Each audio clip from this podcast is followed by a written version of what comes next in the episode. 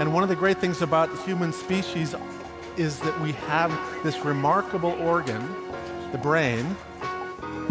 La tête dans le cerveau. Biologie, cervelle, synapses, neurosciences, physique. The human brain really is the most unique gift of our species. Avec Christophe Rodeau. Des éléments ayant peu d'effet individuellement pourraient d'une certaine manière se combiner et néfastement impacter le cerveau. La tête dans le cerveau.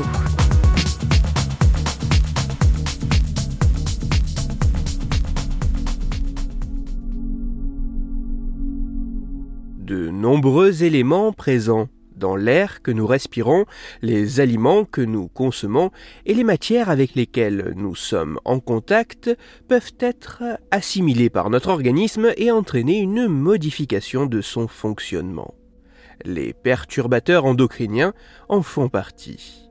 Ces éléments, omniprésents dans le monde qui nous entoure, semblent notamment altérer la régulation des hormones dans notre corps. Or, de plus en plus de travaux scientifiques concomitants font apparaître que la présence de ces perturbateurs endocriniens pourrait induire des dérégulations dans notre organisme qui seraient notamment à l'origine d'une plus grande vulnérabilité à certaines maladies. Mais ces changements pourraient être bien plus critiques pour les enfants, car les perturbateurs endocriniens pourraient impacter le développement du système nerveux et du cerveau.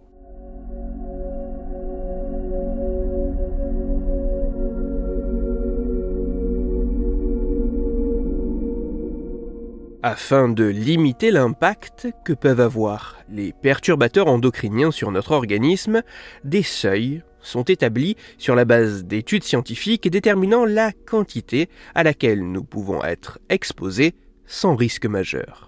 Toutefois, il existe un considérable problème. Les études sur lesquelles se basent ces réglementations ne s'intéressent qu'à l'évaluation des risques que ces composés chimiques peuvent avoir individuellement, pris un à un, de manière indépendante. Or, dans notre environnement, nous sommes au contact d'un cocktail composé de plusieurs de ces éléments mais l'impact des potentielles interactions entre ces différentes substances sur notre organisme demeure rarement examiné et reste largement non réglementé.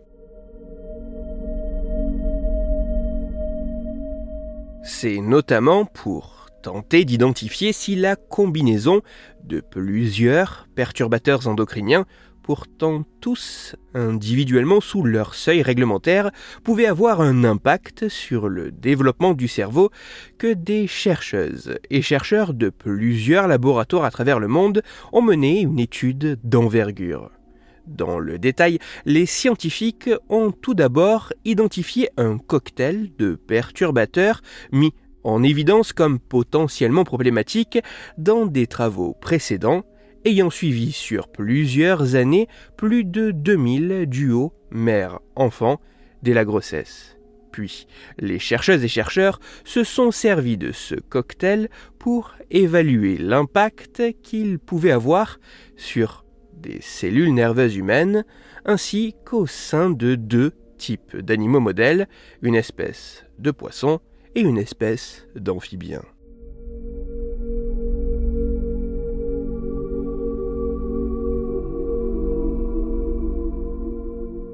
Sur les tissus de cellules nerveuses humaines, la présence du cocktail de perturbateurs endocriniens semble interférer avec les voies hormonales et dérégule l'expression des gènes et les voies biologiques qui sont notamment liées aux troubles du spectre autistique.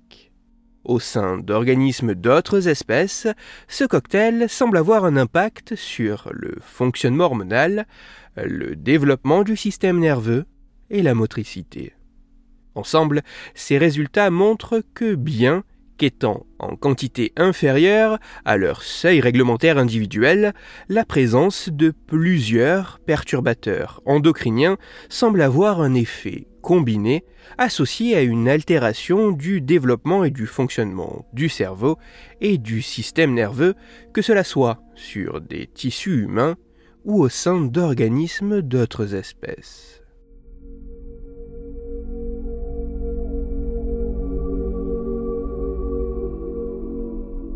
Au quotidien, nous sommes au contact de multiples éléments pouvant modifier le développement et le fonctionnement de notre cerveau. Si certaines de ces substances dont font partie les perturbateurs endocriniens sont particulièrement bien surveillées et réglementées, cela apparaît insuffisant car il semble que la combinaison de plusieurs de ces éléments, même à des doses réglementaires dont le risque apparaît initialement comme peu important, voire négligeable, pourrait en réalité se révéler bien plus inquiétante que ce qui pouvait être imaginé. Ainsi, des éléments ayant peu d'effet individuellement pourraient, d'une certaine manière, se combiner et néfastement impacter le cerveau.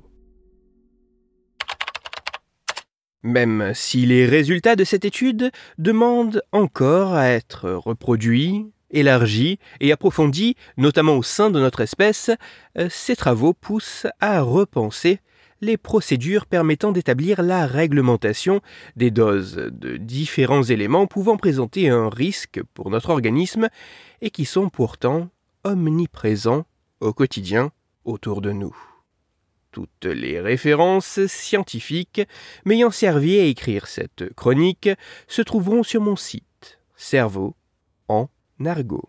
Afin d'approfondir la chronique d'aujourd'hui, je vous renvoie à la fois vers un dossier thématique consacré aux perturbateurs endocriniens réalisé par l'INSERM, l'Institut national de la santé et de la recherche médicale, mais aussi vers un article en anglais traitant de l'étude dont j'ai parlé.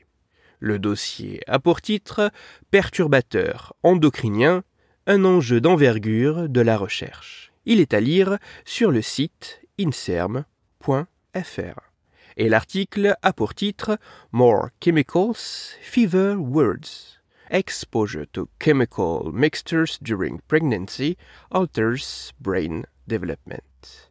Il est écrit par les rédacteurs de Eureka Alert et il est à lire sur le site eurekalert.org.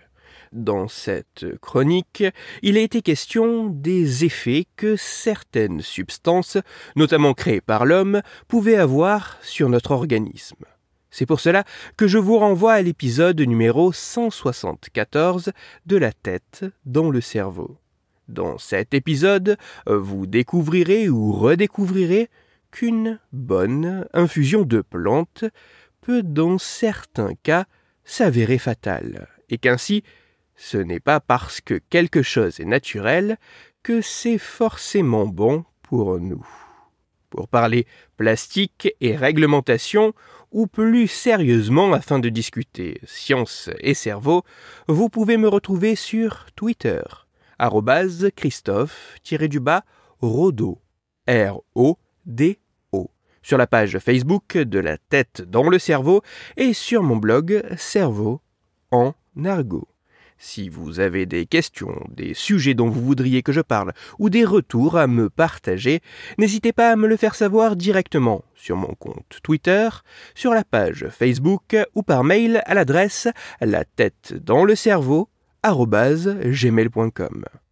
Toutes mes chroniques, y compris celles-ci, sont disponibles en réécoute sur mon podcast La tête dans le cerveau, à retrouver sur toutes les plateformes de podcast, dont SoundCloud, Deezer, Spotify, Google Podcast, Apple Podcast, mais aussi sur YouTube.